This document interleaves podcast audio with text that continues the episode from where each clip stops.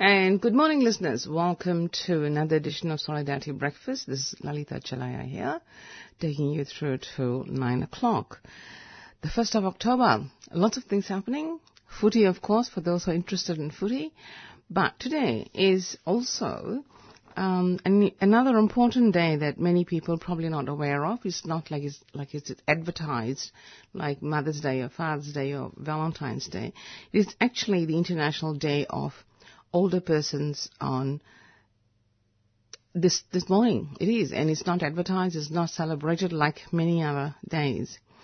So let's talk about this a bit more because um, there's an important issue within that matter that I'm discussing, I'm going to discuss with um, Catherine Yeoman, who is the CEO of Mission Australia. So let's start the morning with Catherine. Good morning, Good Catherine. Good morning. Welcome to 3CR and thank you very much for being available such an early hour. On a, I don't know if you're in Victoria and Sydney, but this is a long weekend in Victoria. My pleasure. So we have um, issue that is uh, almost a secret in the media at this stage. Tell us about it. Well, it is the very sad fact that there are um, a significant number of people aged over 55 who find themselves homeless. And in particular, what listeners might be surprised about is the number of homeless older women. And we see this as a really concerning emerging trend and one that's likely to get worse over coming years.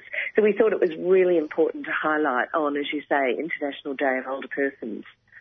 Yes, and it's surprising that nobody else is talking about it. I haven't heard a word in the media about this. It was almost a, a ignoring the elders? Are they not economically very useful to this country? You know, what, what is going on here? Why is there no announcement or any kind of respect paid to people who have contributed to the society for all their lives, literally? Well, I think maybe part of that might be because the the issue is a um, it, is one that we need to solve by increasing the stock of social and affordable housing. So it's not going to be a quick fix. Uh, it's going to require investment at all levels of government. It's going to require, we believe, change in policy settings at a federal government level, more investment by state and territory governments to increase housing stock, and uh, trying to attract um, institutional and private investment to increase the number of affordable homes that are available. Um, this has been, I suppose, an issue that has been um, emerging over time, uh, and uh, it's going to get worse. Um, and I'd, I'd, also like to draw your listeners' attention to the fact that we can often hear a lot in the media. I mean, to your point, there, there, there's some things we don't hear about, but other things we do hear a lot about. We hear a lot, for example, about the amount of rough sleeping in Melbourne um, city area. Uh, it's the same in other capital cities right across the country. And we can sometimes think that the face of homelessness is people rough sleeping. Uh, but actually, uh, there are many people who find themselves homeless, and older women would fall into this category where rough sleeping is simply too dangerous. Um, and maybe quite quite shameful and, and embarrassing for, for the older woman, as you can imagine. So they might be sleeping in their cars, they might be doing the older person's couch surfing, you know, mm. moving around relatives and friends and trying to get a few nights in their spare bedroom. Uh, they might be in crisis accommodation or motels. So it's a little bit of a hidden, a hidden uh, homeless that we're talking about and probably a hidden problem which is really going to start emerging over coming years as our population ages. Why particularly women, Catherine? I just find it really curious because, you know, what you hear in the media generally is, oh, well, you know, these are the 50s babies and they all have got a home, they all have had free education, so they're all well off and they all, you know, at least comfortably settled in their own homes. And yet, you, we have a figure here that 19.2% of the total number of homeless people over the age of 55. That's, That's a curious, right. curious figure. Yes, yes. And, and at first it seems curious, doesn't it? But then when we actually look at the factors that go to creating a situation where some older women are finding themselves homeless for the very first time in their lives, they never thought they would face this. It's really come about from a number of factors all accumulating. So an older woman might be recently widowed, um, she might be single due to marriage breakdown, or she may have been single all her life.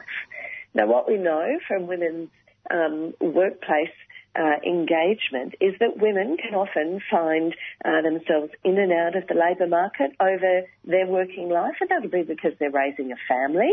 Um, they might have care responsibilities as they get older. They may have been uh, the family member in, in the family unit that was working part time so that those various responsibilities could be balanced. So that means as they get to the end of their working life that they haven't got as large a retirement balance. There's no big nest egg necessarily. They might have limited retirement savings. They certainly wouldn't have an opportunity to have built up a considerable superannuation balance. So if they don't own their own home outright, and they're relying on rental market and the rent goes up, they get a couple of unexpected bills, perhaps the energy bill is larger than they, they can manage at that particular time or the car needs fixing, then quickly things can spiral out of control and uh, they may be in a position where they're no longer able to maintain their rental tenancy. Then, if they can't find affordable rent to go into, all of a sudden they're finding themselves homeless for the very first time in their lives. Mm. Also, there has been a very high divorce rate in Australia. Um, the last figure I saw was close to 70s. And I guess in that situation, generally the home gets sold and the partners take whatever money they get out of it. And yet they end up in a situation where the man ends up with more money than the woman.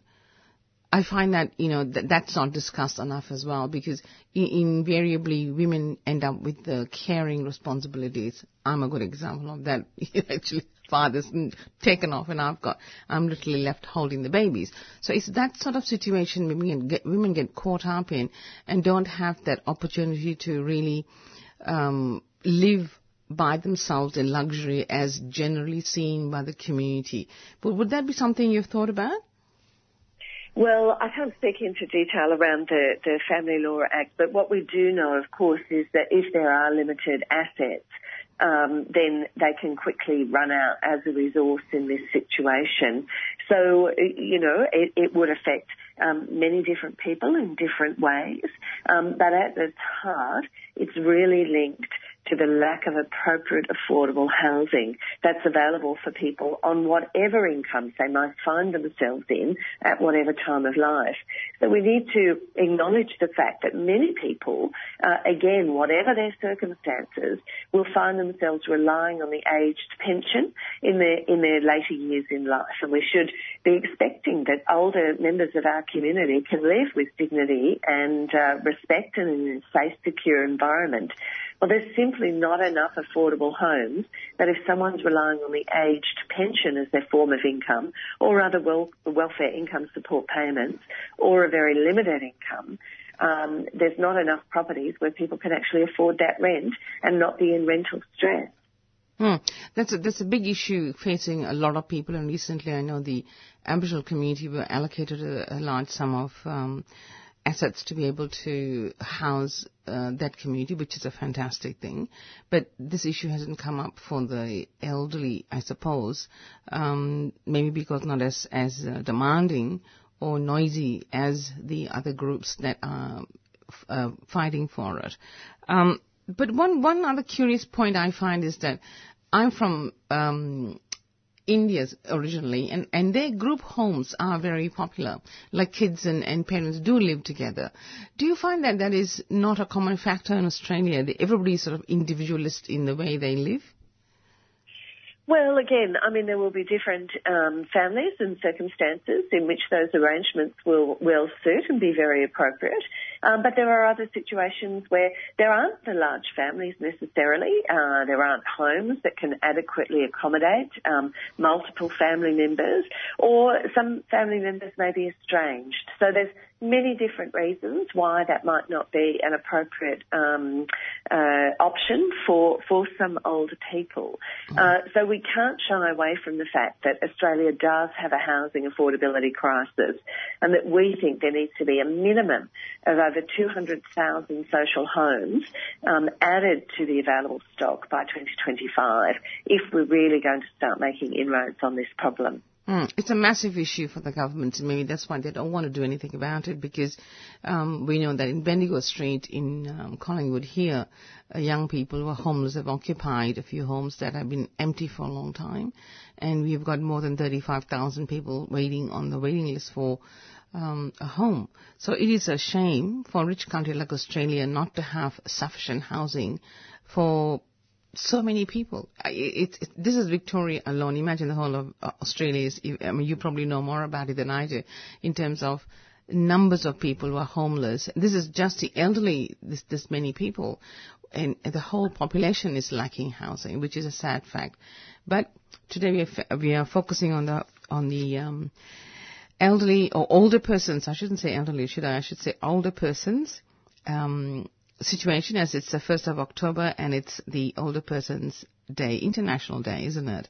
That's right. Mm, it's a bit sad. But thank you so much, Catherine. Is there anything else you want to add and in any way uh, people who are listening could support your, your mission, so to speak?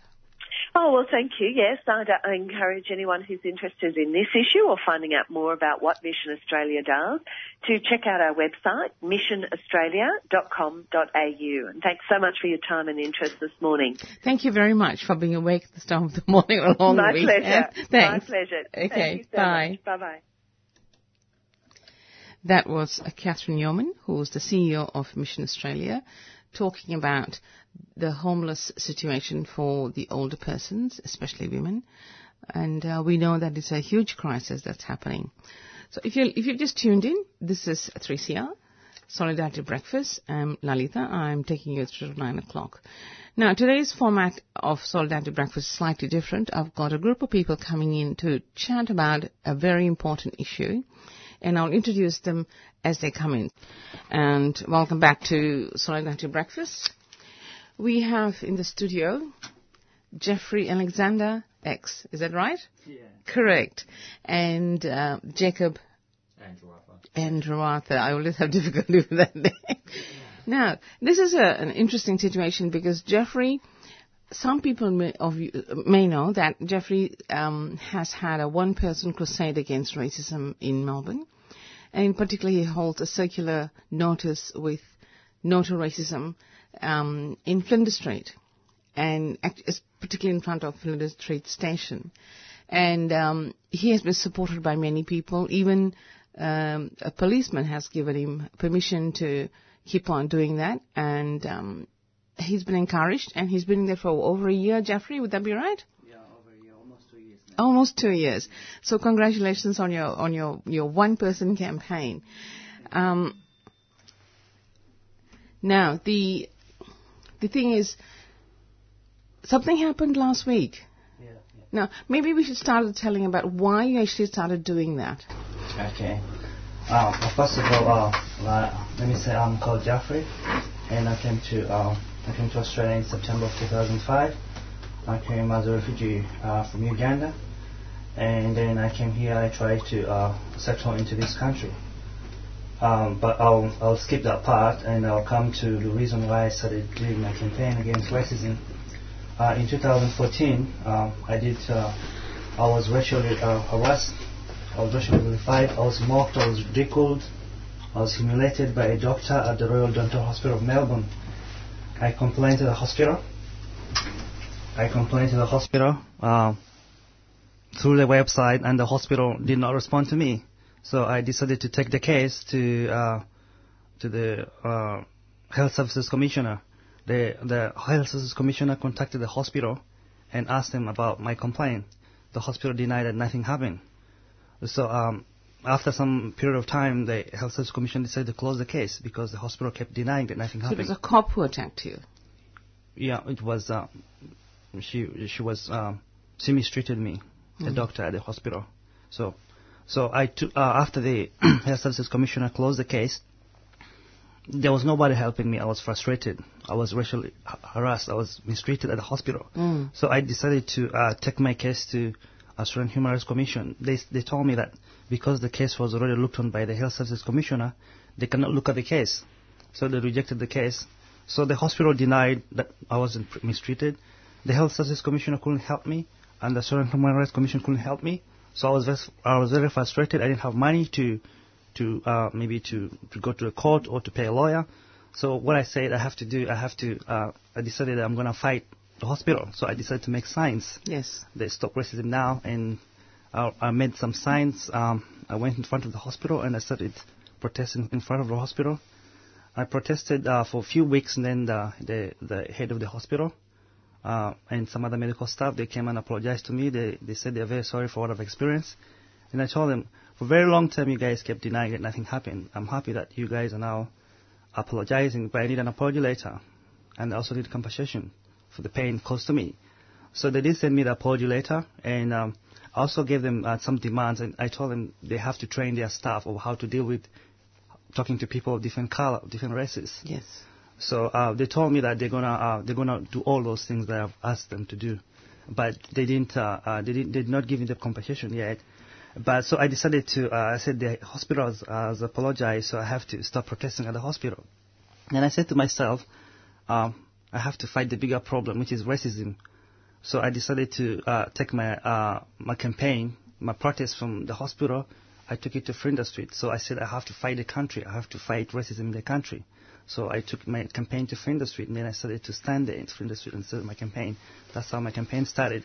But without the incident in the hospital, I wouldn't have become uh, the person I am known now as an activist. I wouldn't have become like that, you know. So it, the ho- everything started at the- at the hospital. That's a great story Yeah. and um, very courageous of you. Mm. Now, last weekend, um, something happened at Flinders Street after almost two years of protesting. Yeah. What actually happened? um, um, uh, last last Friday, you know, I was uh, I was there doing what I used to do every Friday, Saturday, and other days, going there with my signs and I stand, you know, and um, I stand in the uh, at the intersection, and you know, a lot of people take my photos and and they post on Facebook, and sometimes people think I'm standing, I'm blocking the traffic, you know, I'm standing on the road or I'm blocking cars, but that's not the case. Before I started my campaign, I did ask permission from the police, and they told me you're okay to be there. They gave me instructions of how I can be safe on intersection. They gave me all the instructions. They told me if you're on this side, you're safe. Just do not block people crossing. Do not interfere with traffic. So I was following all the guidelines. Mm. So most of the police who come there, they do understand that. They say this guy knows what he's doing. Yep. So they don't disturb me. But there's some police officers who see me for the first time, and they just come there. They don't want just, just they don't want to see me there. They just want to move me out of there. So the ones last Friday, they they just came there and they told me to leave the to leave the to leave the to leave the spot where I was uh, standing. I told them no, I'm not doing anything wrong. I have to. Uh, I've got permission from the police to be here. They said no, you have to leave. You have to leave. They weren't listening to me, so they they trying to pull my hand. I said no, you cannot take me from here. So I was pepper sprayed. I was arrested, and then I was taken to the to the to the police station. Hmm. And Yeah. what did they do to you in the police station? Uh, because the pepper spray was too much on my on my on my face, went to my neck, my arms. It burnt me. It burned me so much.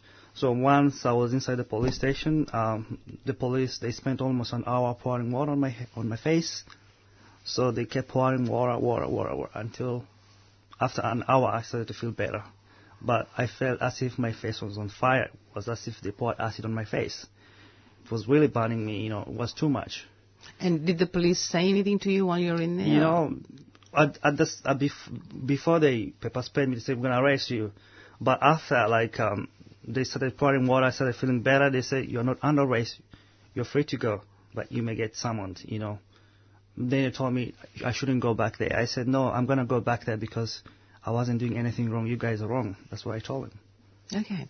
And Jacob, you were there. You witnessed this incident, and I've got Dilman on the on the um, uh, line as well. She was another witness, and things happened after that. So, Jac- Jacob, what did you see? Uh, well, what I saw was um, actually, uh, I actually didn't see. Um, I wasn't the one. I saw the aftermath of Jeffrey being taken in by police. It was um, Dillman, who's probably on the line, who could probably tell, um, talk about more. directly what she saw, but you know what. Um, in sort of response, I was kind of, you know, for me, um, my own initial reaction is I was absolutely shocked that, you know, Jeffrey was taken in by the police and the fact that he, you know, he, um, uh, because he, I've known actually, I've known Jeffrey since last year. Um, he's always been protesting at that particular spot. Um, there's the police have never raised any issues. It just seemed to have come out of nowhere.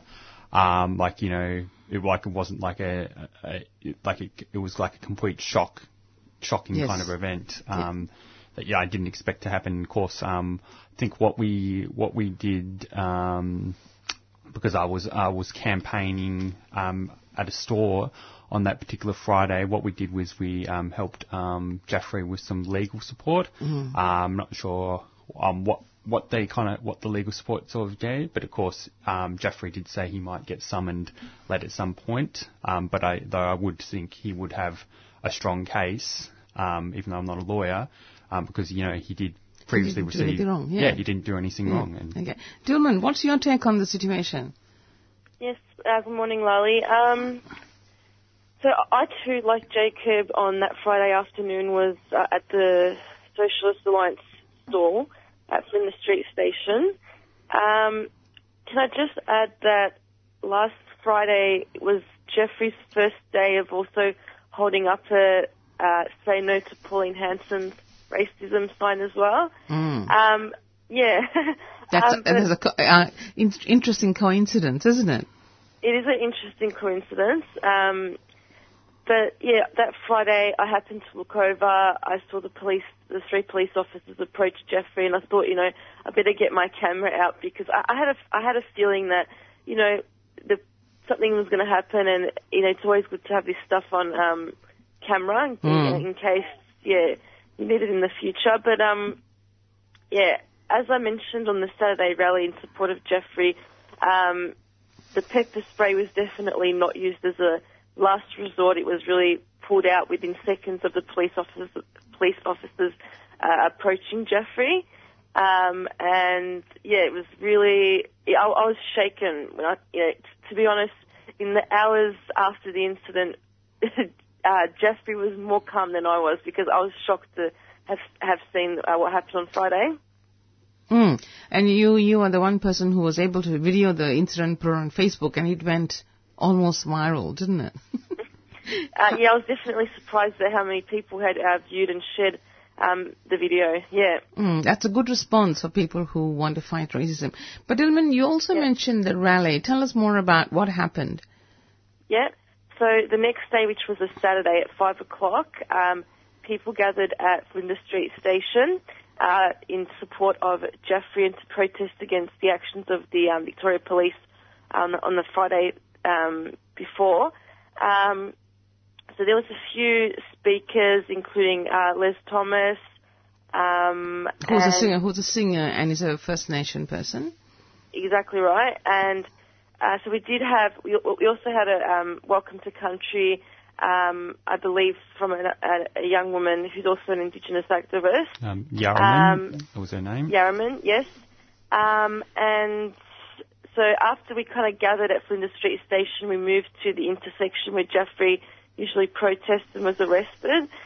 Um, and uh, Jeffrey had uh, um, requested for an apology by Victoria Police. Um, I also spoke at that rally and requested that the police officers, the police officer responsible was sacked from the police force.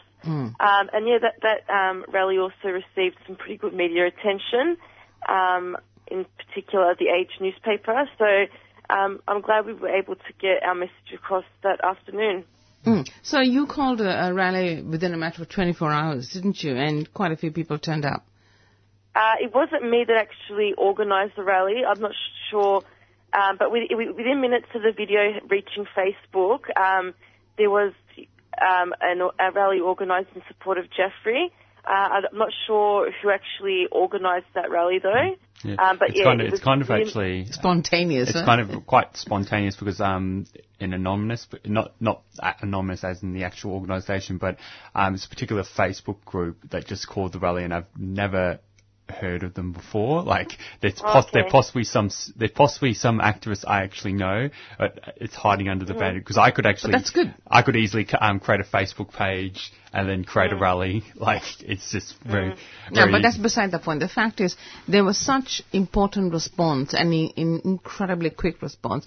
Now, how did you Yeah. feel about that, Jeffrey? I mean, the fact that so many people responded to this thing that happened to Oh, you. I was I was very happy. I was very happy. Uh, it, it it showed me that um um I'm not alone in this fight. It showed me that there are a lot of people out there who support me. So I was very happy to to see hundreds of people coming. So I was happy and I gave speeches and I told them that I'm um I haven't done anything wrong. It's Victoria Police that is wrong. And um, um, after giving my speech, I said I'm going to go back and uh, those uh, some. I told them uh, if you want to follow me, you're, you're you're free to come. So people followed me, and I went to the spot where I do stand, and uh, there um, I did ask the uh, the police to apologize, and they're just looking at me, and uh, they just shied away and moved away.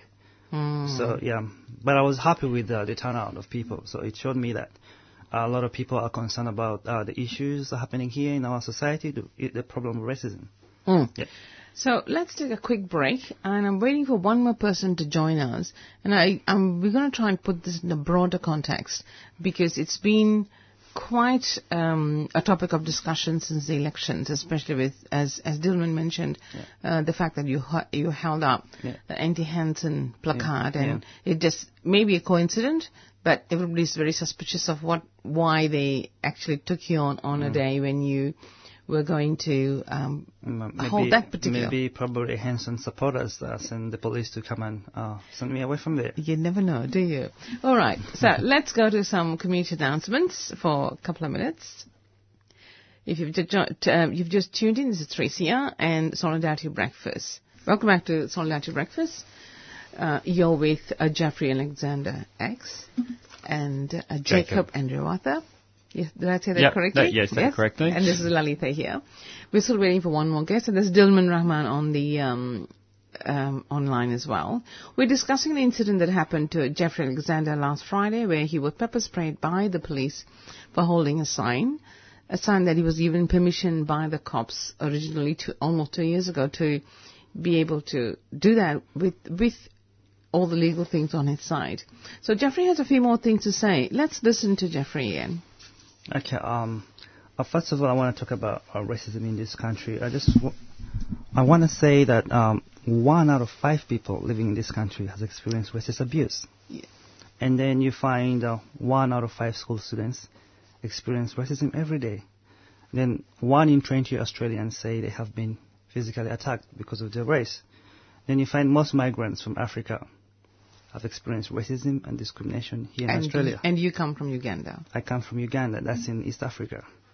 And then you find almost every young black male, like myself, living in this country has been racially abused or discriminated against one time. Hmm. If you find a guy like me who said, you know, I haven't been racially abused, I haven't been discriminated against, it means he's still new in this country, he's been here for a few days or a few weeks or a few months, but it's not going to be long before he realizes what's really going on in this country. So you find all of us have been mistreated or discriminated against or racial abused. And then you find um, uh, one out of five migrants have been told to go back to their country. It's a fact.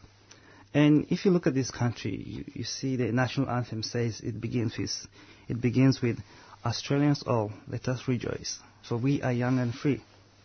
Yes, we are young, but I don't think we are free. We cannot be, I don't think, yes, yes, we are young, but many of us are not free. We cannot be free or rejoice if we are treated as second class citizens. We cannot be free or rejoice if we are racially abused or discriminated against. We cannot be free or rejoice if some people in our society are disadvantaged while others are privileged. We we cannot be free. We can we cannot be free or rejoice if uh, the indigenous people continue to be mistreated um, and discriminated against on the land of their ancestors, the land they have been living on for uh, thousands of years. We can only be free or rejoice if we stop the racism and discrimination and and and live uh, and and love one another and love uh, and be like brothers and sisters. Love one another, brothers and sisters. Um, I want to say something that uh, with me, like me coming to Australia as a refugee or because I'm black, um, doesn't mean like I have no right to speak up regarding issues affecting our society. Uh, I took an oath. I'm an Australian citizen. People should stop calling me a refugee all the time, whether it's on TV, whether it's on the radio or whatever. They say refugee. You find someone is called a Sudanese. The person has um, the person has a, uh, an Australian passport and also votes on election day, but they cannot call him as Australian. They still continue to call as Sudanese. You know, you cannot. Uh, um, you don't have to be white to be Australian. You don't have to be born here to be Australian. Uh, you can look at the former Prime Minister, Tony Abbott and Julia Gillard. They weren't born here, but they, but they, they became Prime Minister of, of this country. So you don't have to uh, uh, to be born here. You don't have to be white to be Australian. You don't have to eat Vegemite or play cricket or footy to be Australian. Yes. Anybody of any race, of any skin color can be Australian. So I want to tell the Australian people, I am an Australian citizen. People should stop calling me all the time refugee, Ugandan. I mean, I'm an Australian. I'm all the time campaigning against racism on the streets. I am an Australian citizen, and I do vote in every election. So you should know that I care about this country, and I'm, I have the rights, the rights like any other citizen of this country. I'm not a refugee coming here to to protest against uh, various issues. I'm a citizen of this country, concerned about what is going on in this country. So, uh, so um, um, um, I want to say, um, I think I should.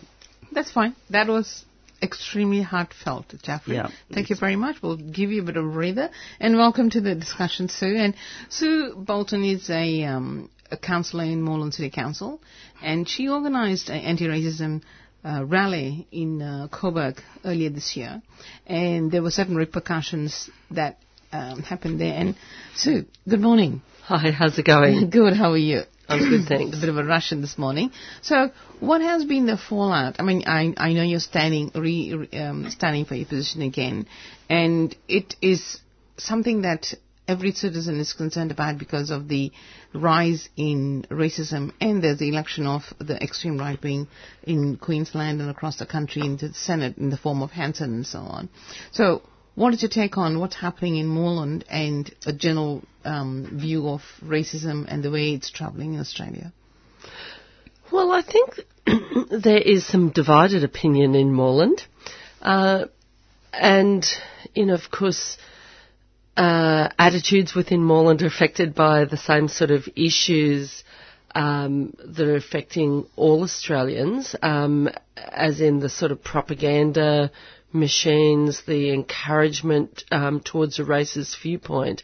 And, you know, probably what you can see in Moreland at the moment um, as a result of uh, the election of One Nation and the encouragement of One Nation by the Liberal Party is that there are some people now who are openly, proudly racist. Um, we did a stall in Coburg uh, a couple of a couple of weeks ago on a on a Friday, and there were several people who came up to our stall who were proudly racist. And once, like say ten years ago, that would not have happened. It would have been very rare for someone to be openly racist. People might have been um, openly racist to their friends and family, but you know they felt you know that they had to keep those sort of uh, racist views in the closet. Um, and so that is one one viewpoint, and certainly, you know, we've had a few people come up to say, you know, I'm going to make sure Sue Bolton gets chucked off council because of all the damage she caused to Coburg by organising this anti-racism rally, um, and the viewpoint being put forward by those people is that Moreland is a beautiful, culturally harmonious place where nothing racist ever happens. We blend together so beautifully. We've got this beautiful Moreland utopia.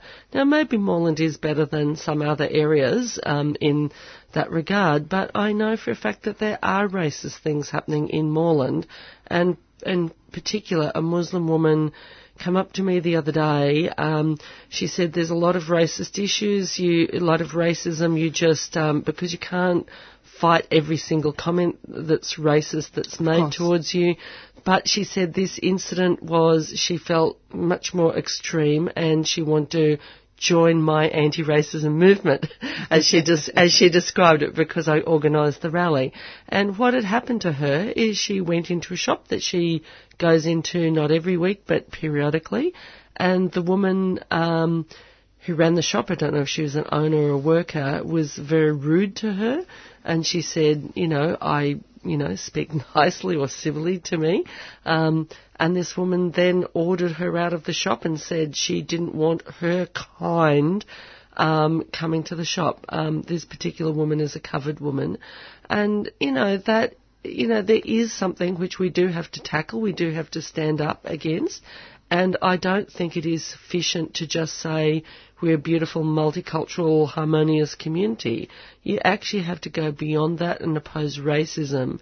But also, I think the other thing we have to do um, is, which has to go hand in hand with building an anti-racism movement, is to also um, build a political alternative to neoliberal, um, pro-rich, anti-poor um, po- economic policies that we're having thrust down our, rammed down our throats in Australia and around the world.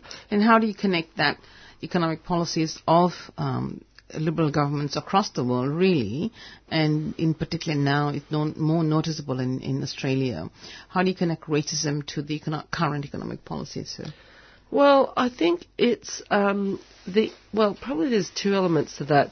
It firstly, I think it's the age-old adage that um, you know when you keep people, you know, you um, uh, you keep people divided, then you can rule over people more easily. So that while people are attacking each other, they can um, the ruling class can um, you know, get away with carrying out all sorts of um, attacks um, while we're focused on fighting each other. Mm. And I think it's the age-old principle that the union movement has campaigned on is um, united we win, divided we fall. And racism is disastrous for the union movement. Um, and I think it is quite clear that um, the various governments um, Liberal Party in particular, but you know, Labor Party's been guilty of uh, this as well. Um, they've been deliberately creating fear because, you know, in the mid 90s, people in Australia, the vast bulk of people did not hate refugees, did not demonise refugees. There was a small percentage that might have, but this was is an attitude which has been deliberately created through misinformation, false information, information designed to create fear by governments being fed into the media. And then last year, I think this is a very good example of how fear is created in the Australian population. Um, it first of all looked like Tony Abbott was going to take Australia to invade the Ukraine. Then suddenly IS appeared on our TV screens, um, beheading various people. And then there were these um, raids on Muslim, you know, 800 Muslim households across the country, and the police uh, and politicians announced to the media that the police had seized a sword. Now, of course, um, a lot of Australians would have been terrified, thinking, oh, you know, I'm facing being beheaded. But it turned out that this was a plastic ornamental sword which couldn't cut a cucumber. it was, and the police would have known that when they yeah. took it away. Mm. Thanks, Sue. Uh, Dilma, you from you come from the Muslim community as well. Did you want to add something before mm-hmm. I go to Jeffrey to have the last word? Um, so yeah, um, I agree with Sue Bolton, and um, I think she's been doing great work in the Moreland community to combat uh, racism. Um, but uh, the I think it, it is this attitude towards the Muslim population is something I believe that has been, um, you know, manufactured by the, the media, and uh, as a result, you know, good everyday hardworking Muslims have to pay the price, whether it be they're out shopping, whether it be in the workplace, or uh, whether it be, you know, like Jeffrey uh, in the in the middle of a peaceful protest. Mm. So it's it's a combination of a variety of of um, things that it the differences, whether it's Islam or whether it's your, your color is different or you look different, you have that prejudice. That's that's a thread that goes along. Jeffrey, last word to you in this discussion. Uh, I just want to say that we should. Um, I want to tell the Australian people we have to uh, we have to stop racism and discrimination because it's affecting our life. It's affecting the way we live. In uh, we're not living a product a productive life because of of this racism. We we suffer. We become vulnerable. And you see some of uh, our young uh, African Australians, they end up on the street becoming gangs. Um, you can look at the Apex gangs. They they have uh, they have lost sense of direction, and uh, we don't want things like that to happen. We have to live in a society where we, everyone has equal rights and opportunities, so we can all thrive and live a better life. And we can only have that if we can love one another and live like brothers and sisters. So I'm going to be campaigning against racism and discrimination for for, for many years to come, and uh, I want to tell the Victoria Police to to stop disturbing me. I'm not doing anything wrong. Well said. Thank Thank you very much, Jeffrey and Jacob and Sue and Dilman. That was a great discussion. And I think this racism is such an important issue. We've got to keep it going. It is dividing people. It is, in fact, Beyond Blue, which is the depression or the mental health um, organization for Victoria, has clearly said discrimination is a cause of lots of mental health issues. And hence the connection to health, the health of our nation, young people, migrants and so on, and women and children too. They suffer, suffer um, racism in schools and things. So thank you all. Thank you, Dilman. Thank you. And No um, we'll talk again another time. Yeah. Thanks, guys. Uh, welcome back to 3CR. This is Solidarity Breakfast, and you're listening to Lalita Chelliah, and we've just had a great discussion with uh, Dilman Rahman, who is a um, activist and a member of Social Alliance, and we had Jaffrey, our guest for today, who is a lone campaigner, or who was a lone campaigner until last weekend, um, against racism at Flinders Street, and Jacob Andreatha, who was a witness to the events, and um, Sue Bolton, who organized an anti-racism rally in Moreland and discussed the issue of racism and the rise in attacks on people. And Jeffrey's um, experience is an example of that.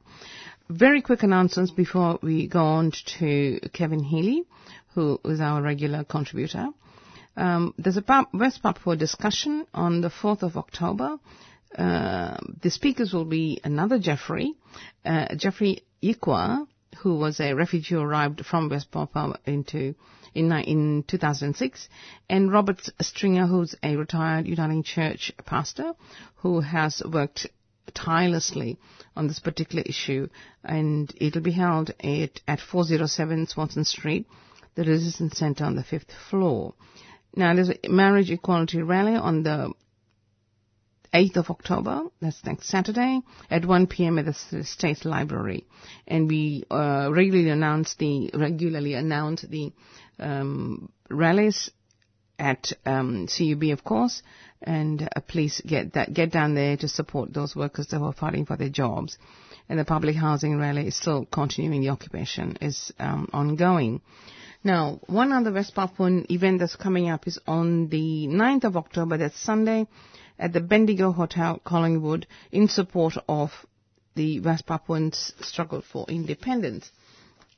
So let's move on to Kevin Healy's contribution for this week. A week solidarity, Bricky team listener, when the big day has finally dawned and good news will be crossing shortly to the ground as the excitement builds for the big game. And once again, we're fortunate to have our regular Kevin and even luckier to have once again our special commentator Michelle. Well, just check. What, what's it like over there, Kevin? The atmosphere is electric. It's surreal. Do you know what surreal means, Kevin? No idea, but obviously it's something to do with sport. Well, well, now we've crossed. Take it away. Thank you. And there's been a sensation over here. The caring business class party team has been blocked from getting onto the ground. Their captain, Tanner Bull, is in the race trying to lead his team out. And a number of the players, Saint Bernardi, Christian son of a man and a woman, a bit more for the bosses, a bets on the bosses, and Barnacle are blocking the race. What's going on, Michelle? Very interesting, Kevin. The caring business class captain, Mr. Tunner Bull, is in the race trying to lead his team out, and a number of the players, Senator St. Bernardi, Mr. Christian, son of a man and a woman, Mr. A Bit More for the bosses, Senator A Bets on the bosses, and Mr. Barnacle are blocking the race.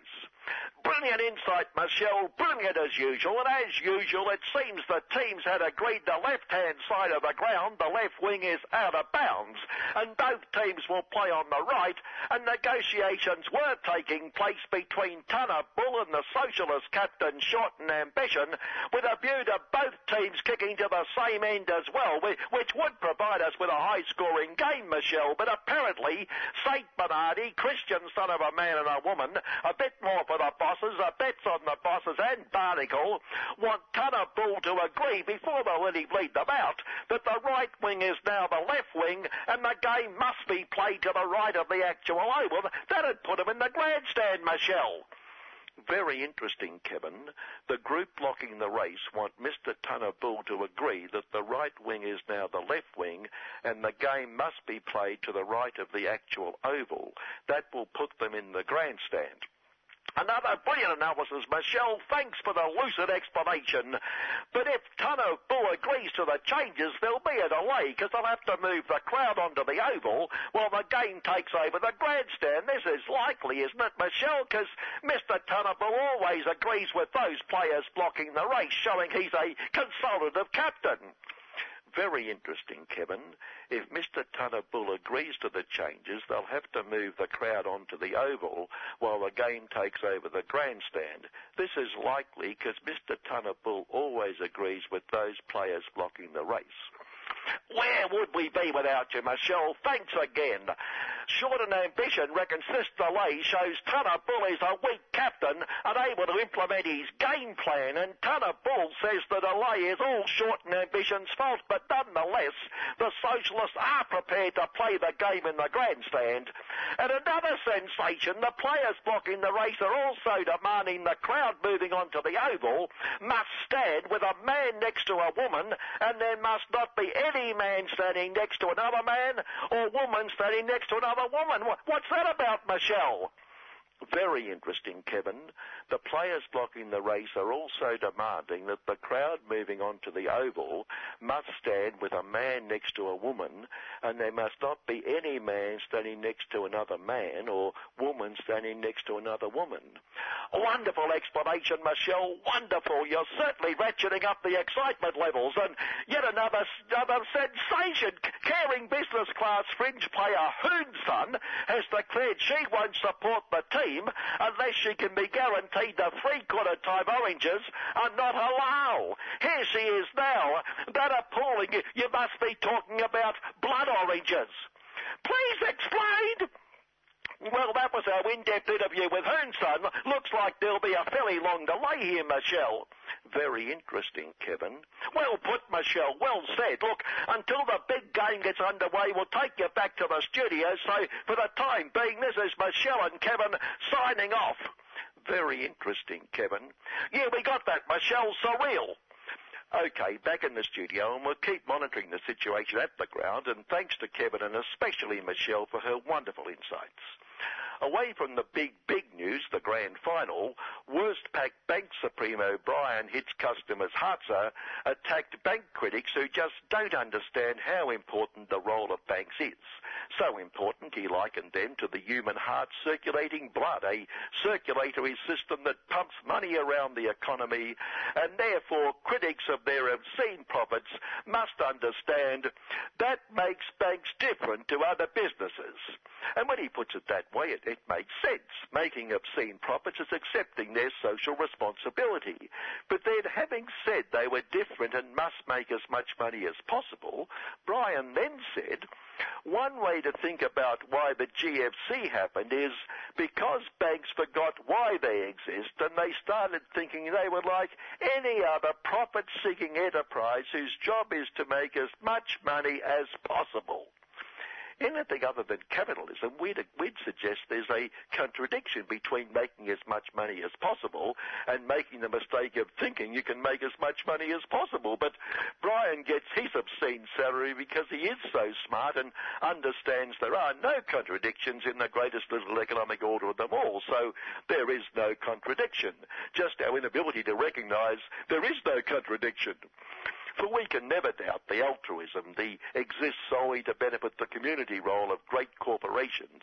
Take BHP Billiaston, bloody huge profits, which attacked this outrageous hayseed and sheepshit party proposal in Western True Blue Aussie to increase the royalty mining companies pay.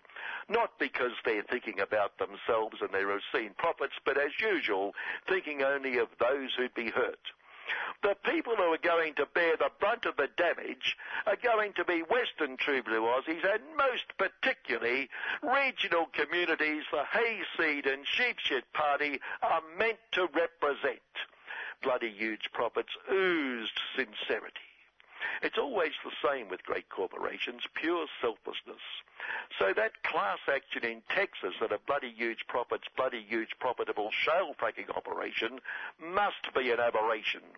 Security workers needed to keep the long-haired commie anti-fracking Luddites out are taking action over being paid less than the minimum $7.25 an hour wage, real figure, and not being paid overtime.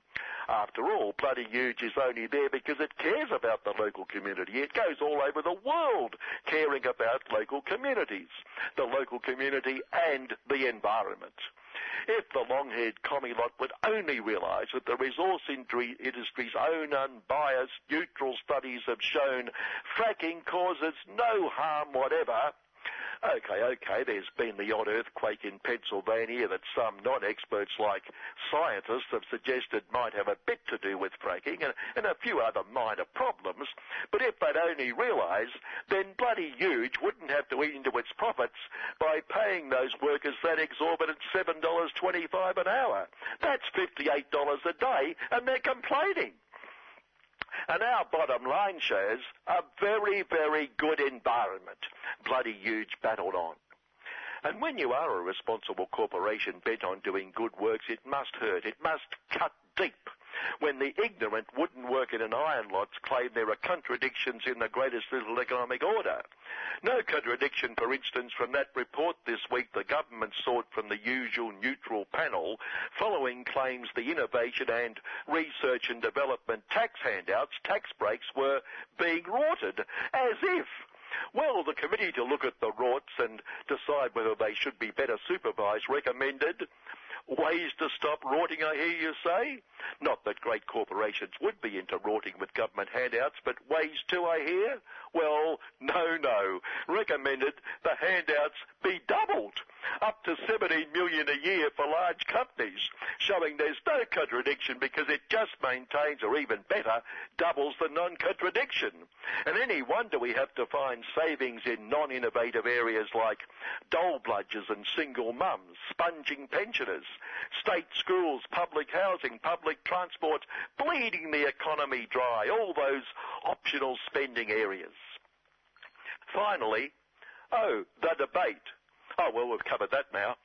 Finally, the aforementioned Hayseed and Sheepshit Party Supremo and Deputy Big Supremo Barnacle came under fire unfairly for suggesting South Blue Aussie's over-reliance on renewable energy led to the state blackout, showing it needed to construct lots of lovely lifting the world out of poverty fossils.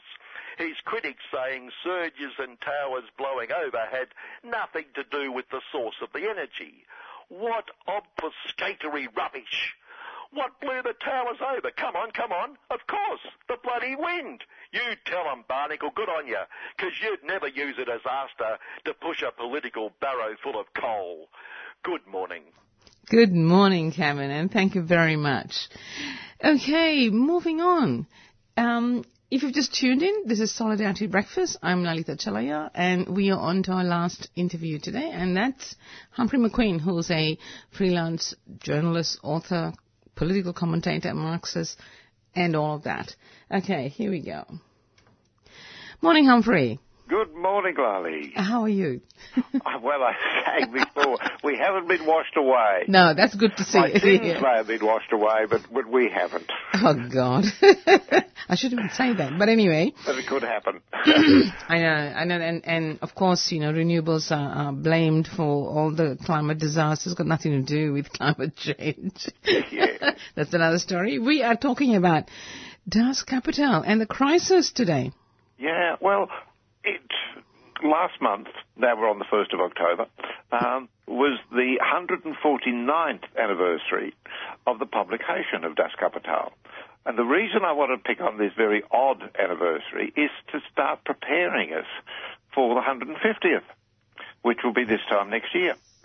Mm. There will be a lot of discussion, um, even in the mainstream media, in the in the the ad mass media, um, about it, and we need to get you know prepared for that. But more importantly, we need to get prepared for it because of what it, it we can learn from Das Kapital about what is happening to capitalism today. Uh, the here and the now. That's really why you know, I keep reading Capital. Um, that's why we've got so much to learn from it if we pay close attention to it. So that's what I wanted to start off. And I, as you say, we'll link it into what's actually happening to um, to the real capitalist world, to real existing or real disappearing capitalism in the economic sector. Yes, desperate So- times, isn't it?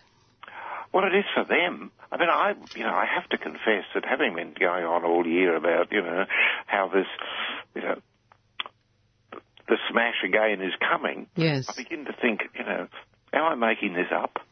And no, you're not. It's it's, Head it's bang, you know, in one week. We'll, we'll, we'll get to that in the end. I thought, oh God, it's, you know, what's going to happen if it's happened before we go on air on Saturday morning? but it hasn't yet, so so we've been spared that embarrassment at least. Now, one of the problems that people have with um, Marx and Capital is that they're told how difficult it is, Yes.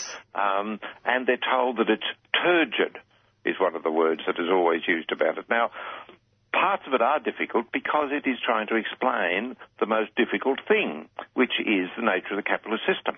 Mm. So you don't actually expect to get uh, a kind of uh, Dan Brown, uh, simple prose and, you know, five-page chapters to get you through that.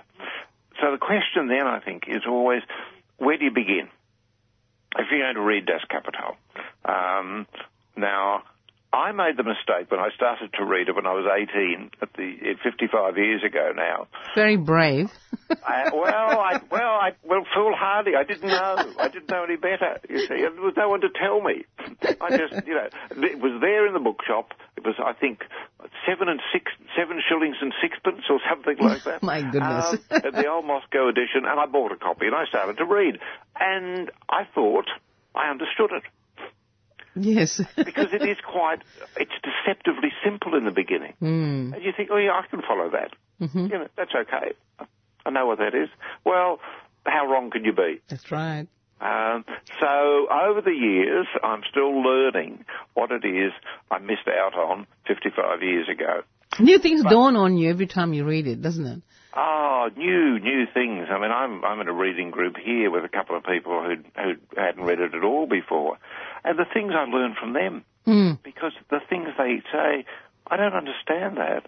And I think, but that's clear. Think, well, why, why, what's Why their problem they're Yes, having yeah. and what I can learn from what they're asking me? Yes, absolutely. So, if we don't start with chapter one, where should we start? Well, there are some pamphlets, I think, you know, it's kind of, you know, if you're going to scale, you know, Mont Blanc or the Matterhorn or something, you don't pick the most difficult face of the mountain to go up the first time. No. So there's four pamphlets. Now, uh, all of this detail is on the, you know, will Yep, go up on the website. posted, so, yes, you know, website. You know, people don't need to be sitting there with a pen and paper at the moment to be Yep. doing this. There are three by Marx. There's Wage, Labour and Capital, there's Value, Price and Profit, and the Critique of the Gotha Program. Now, all of those, or any of those, particularly I think Wage, Labour and Capital, is, is, a, is a good way to get your head into where Marx is going to take you.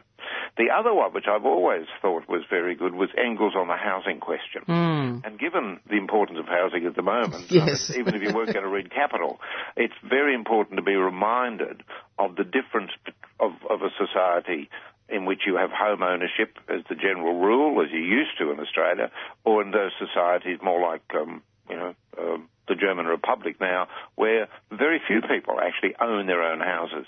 But what difference does that make to the rate of exploitation? And that's what Engels deals with on the housing question.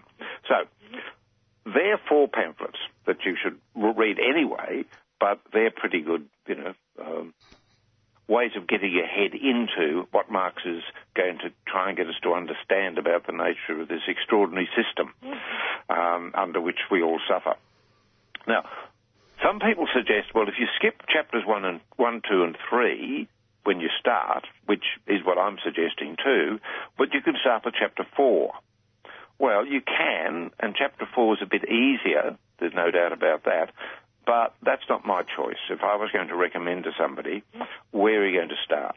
Now, there's another view which is actually you know, probably the second best advice, I think. That is to start with chapter 10, called The Working Day. Now, the reason for, I think, starting with that is that it's something, it, Marx there is talking about something that every worker experiences. Mm. The length of the working day Absolutely. and what it means in terms of people's lives. Yes. And it's, you know, it's a wonderful, wonderful chapter. I mean, we've just been reading it here in our, uh, our capital reading group. And, you know, it's, it's, I mean, Marx is so angry in it as to, as to what happens to people and how their lives are destroyed. But it really, it really brings you in.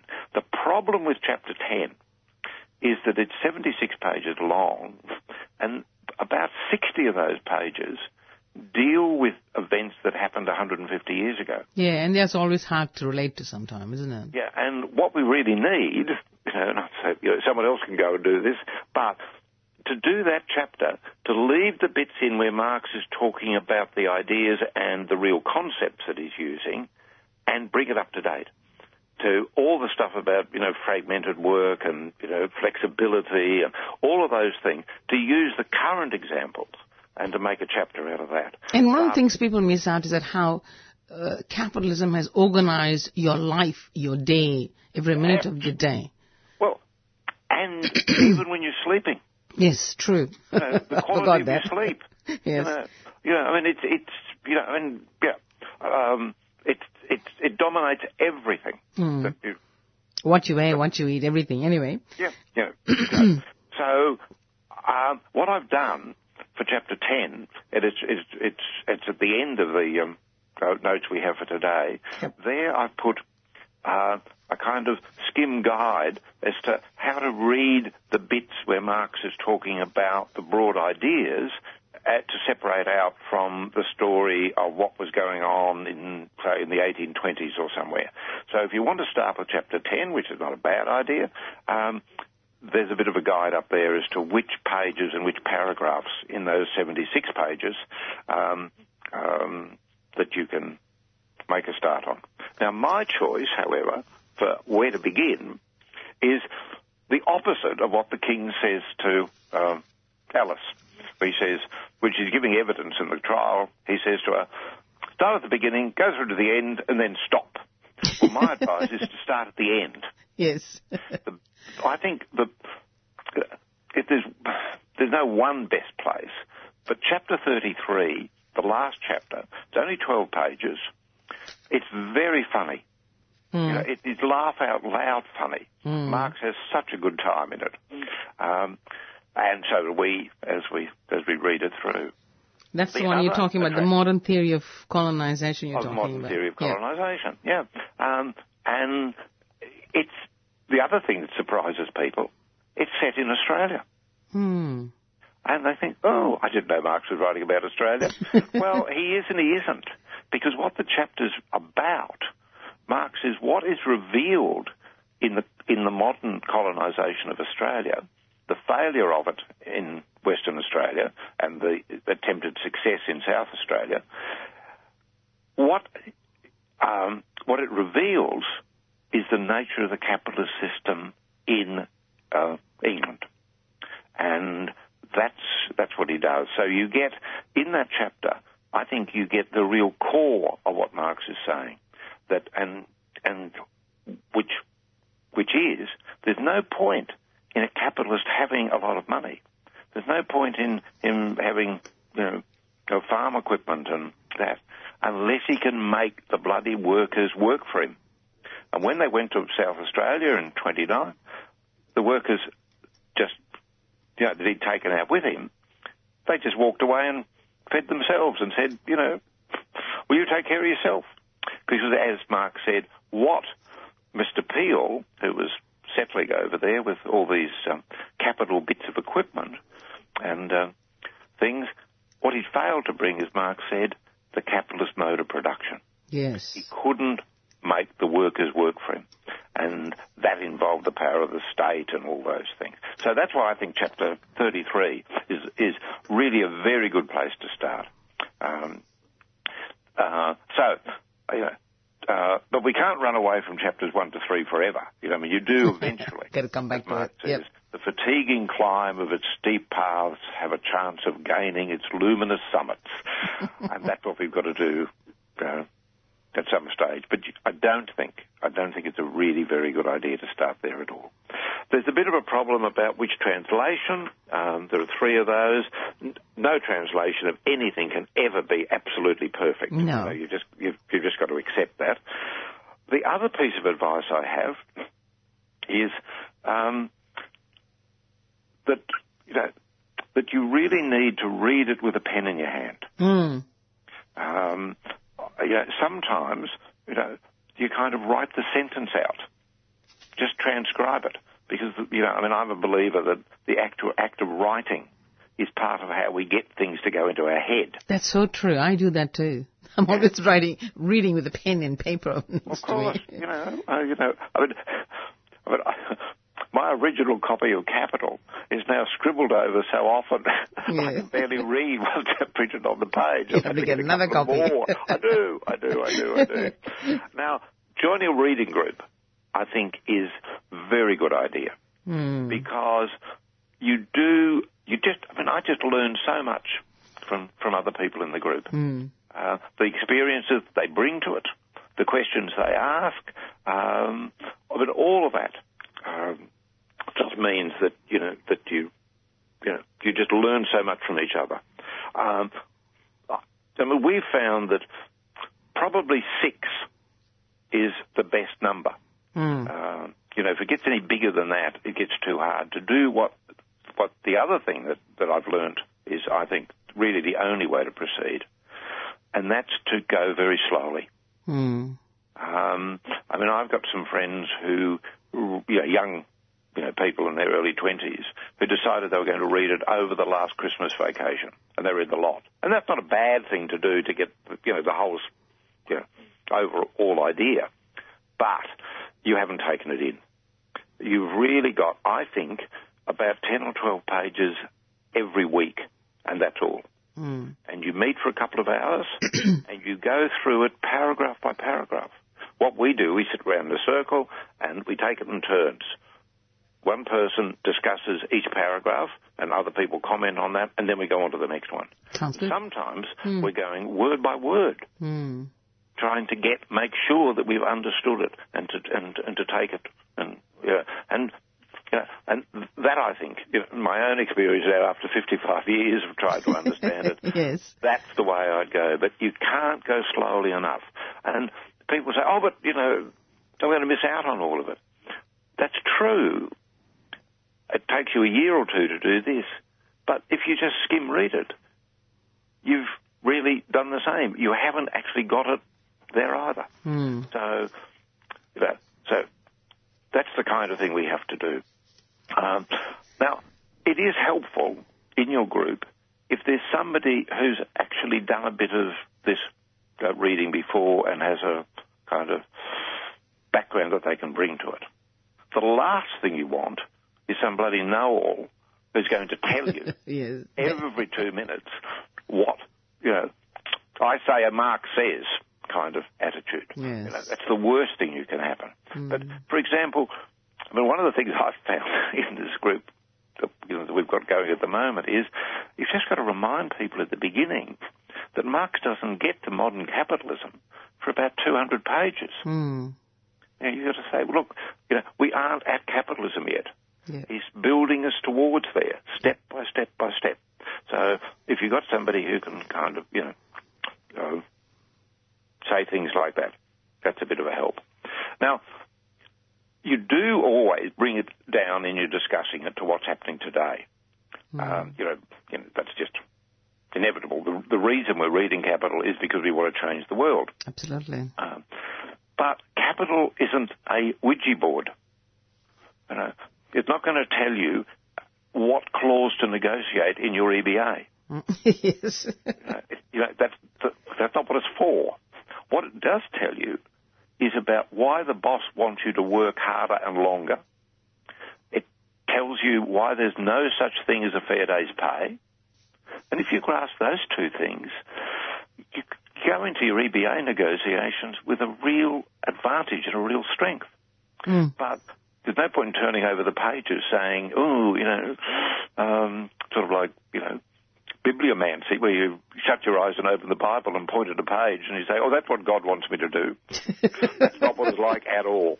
Yes. Now, what are the big strategic issues, I think? As I said, one of them is better fair day's pay. The other, I'm just going to run through these very quickly. Yeah, do because we don't have a lot of time either. I know, I know. The difference between surplus value and how does that become any kind of uh, profit for the boss? How is it possible in Australia to be earning $125,000 a year and still be exploited? Um, what's the difference between a financial panic, this is what we're going on to at the moment, and a crisis from excess capacity, which we've got? Why must capital keep on expanding?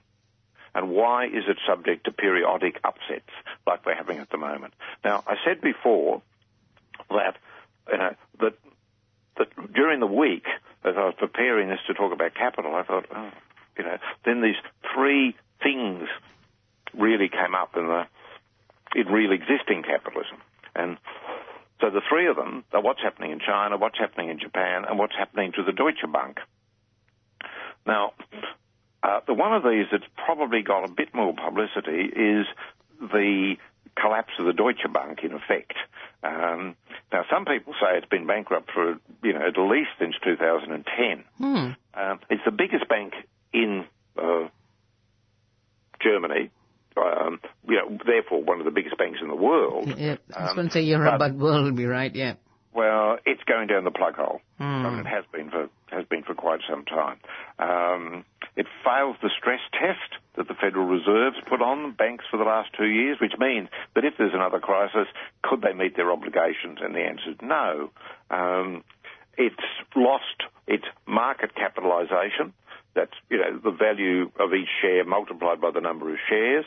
It's now down to well, it was 18 um, billion, but it's just been landed with a 14 billion fine, which means that, you know, God knows how they're going to cope with that.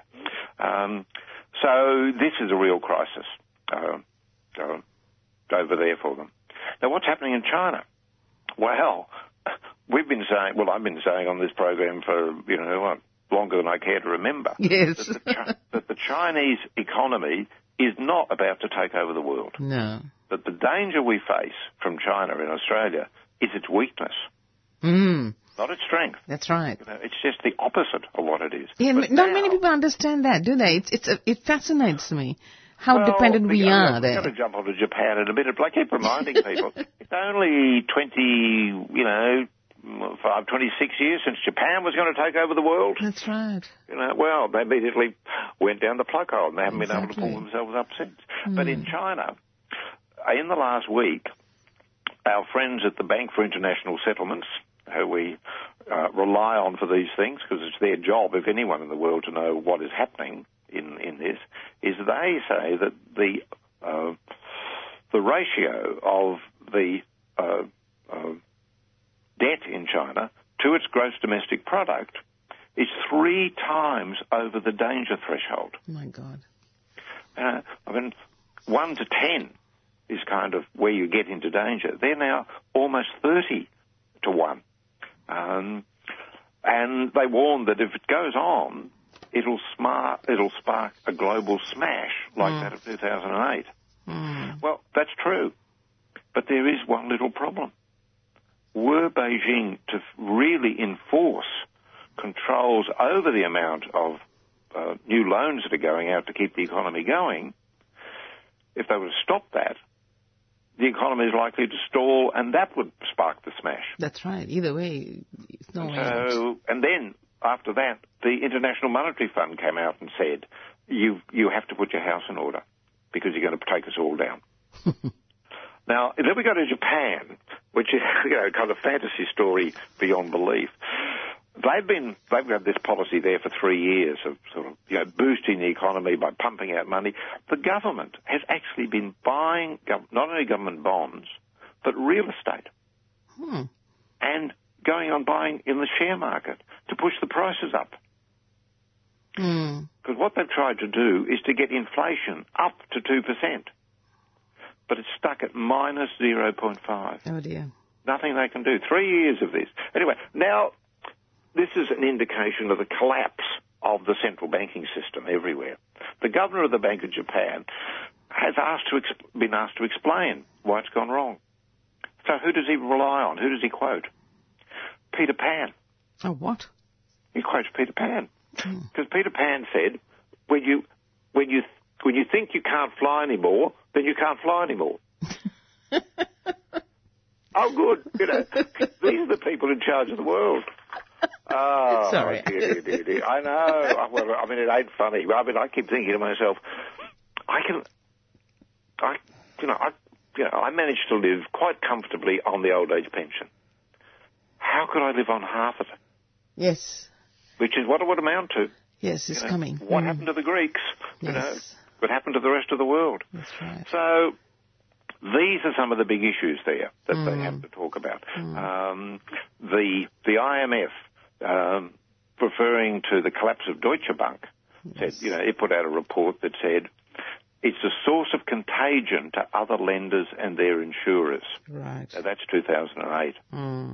Um, so these are the things that we we need to be grasping, and I think that the the, the kind of baseline, the foundation for it, is to get a collective reading going, not just groups of you know four to six people, but in the left, we really have to go back to these core questions of what is capitalism, how does it work, why does it work when it works, and why does it not work in the current situation.